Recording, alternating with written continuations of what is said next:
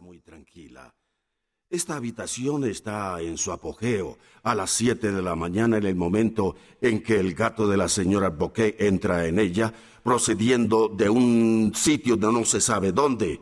Muy pronto aparece la viuda tocada con su cofia de tul, por debajo de la cual asoma un mechón de cabellos postizos mal colocados.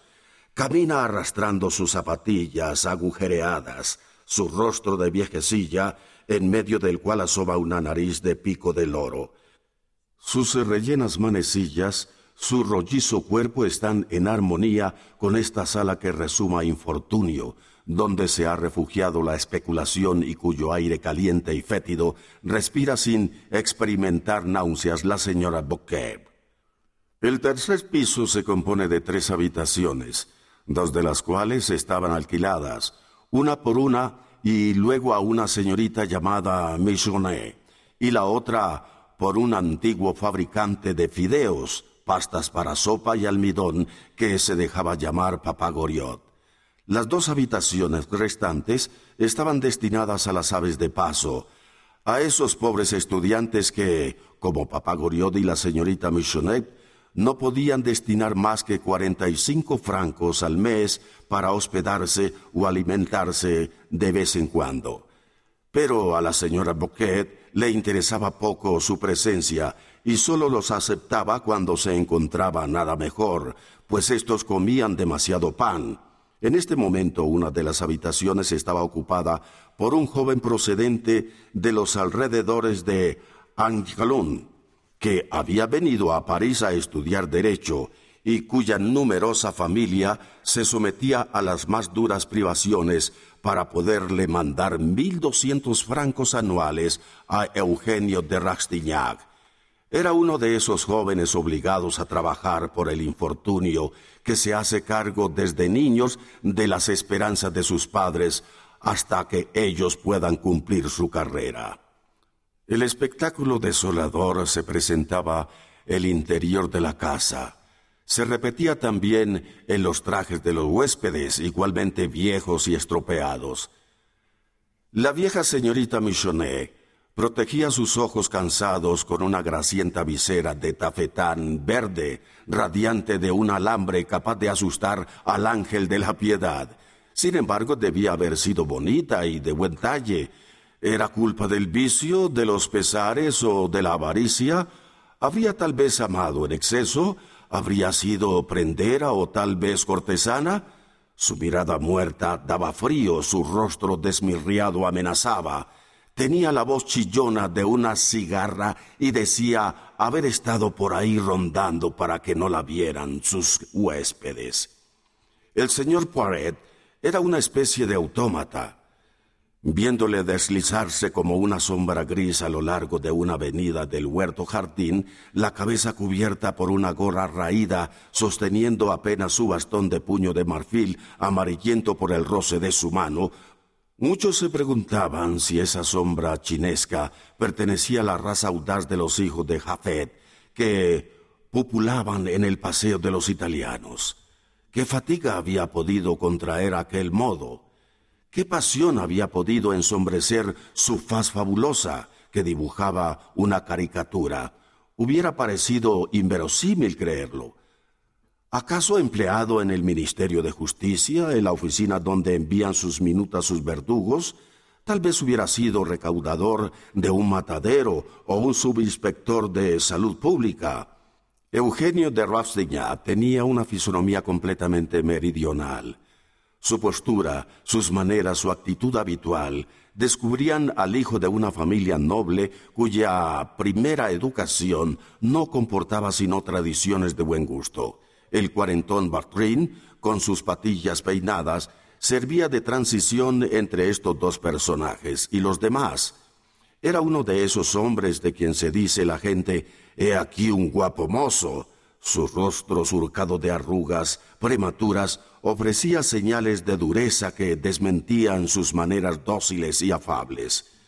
Era atento y jovial, sabía de todo, de barcos, de mar, de Francia, del extranjero, de negocios, de hombres, de acontecimientos, de leyes, de palacios, de cárceles.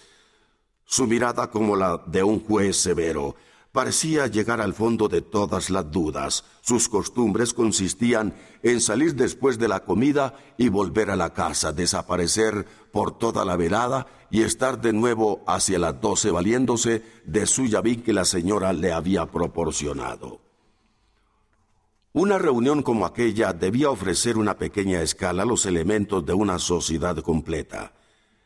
Entre los dieciocho seres que vivían allí se encontraba una pequeña criatura despreciada, objeto de diversión.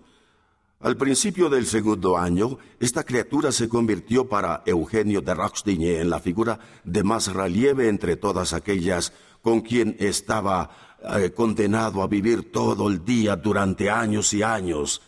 Este objeto de burlas sería el fabricante de fideos, Papá Goriot, sobre cuya cabeza hubiese podido un pintor concentrar toda la luz del cuadro. ¿A qué se debía aquel desprecio? Esta pregunta está ligada a muchas injusticias sociales. Papá Goriot, anciano de unos sesenta y nueve años, eh, se había refugiado en la casa de la señora Boquet después de retirarse de los negocios. Había tomado en primer momento la habitación que ocupaba la señora Cotto y pagaba entonces eh, mil doscientos francos de hospedaje. La señora viuda había renovado las tres habitaciones de este piso mediante una previa indemnización. ¿Acaso la descuidada generosidad con que se dejó embaucar papá Goriot, a quien llamaban respetuosamente por aquellos días el señor Goriot, hizo que la viuda lo considerara como un idiota que nada entendía de negocios? Papá Goriot llegó allí con buen guardarropa y con el magnífico ajuar de comerciante.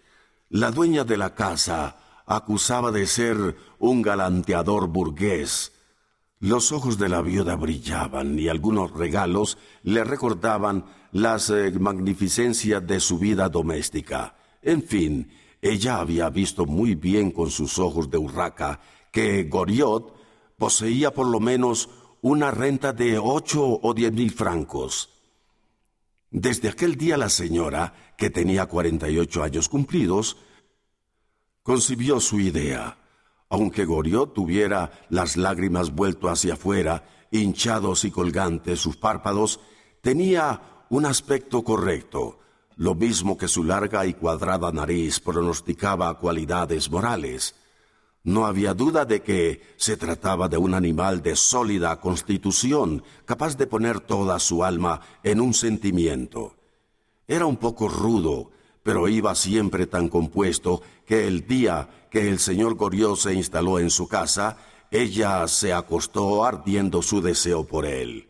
Casarse, vender la pensión, dar su brazo a la burguesía, recoger limosnas para los pobres, e ir a los espectáculos en palco, la señora Boquet soñó entonces con todo el dorado de las familias acomodadas de París. No había confesado a nadie que poseía cuarenta mil francos ahorrados. Con referencia a la fortuna, se consideraba un partido aceptable. A partir de ese día, la viuda aprovechó al peluquero del señor Goriot e hizo algunos gastos para mejorar su tocado con la excusa de que daba a la casa un nuevo decoro.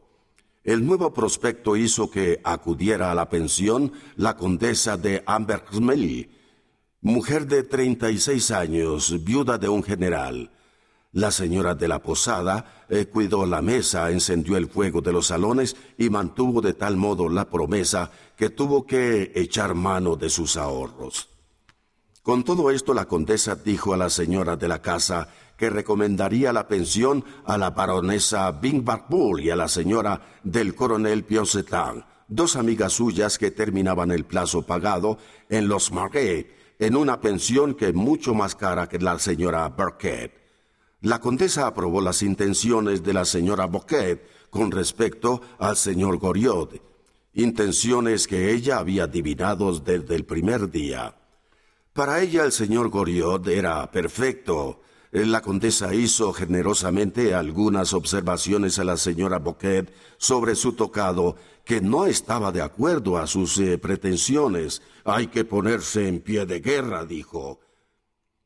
Las dos se fueron de compras. A decir verdad, la señora.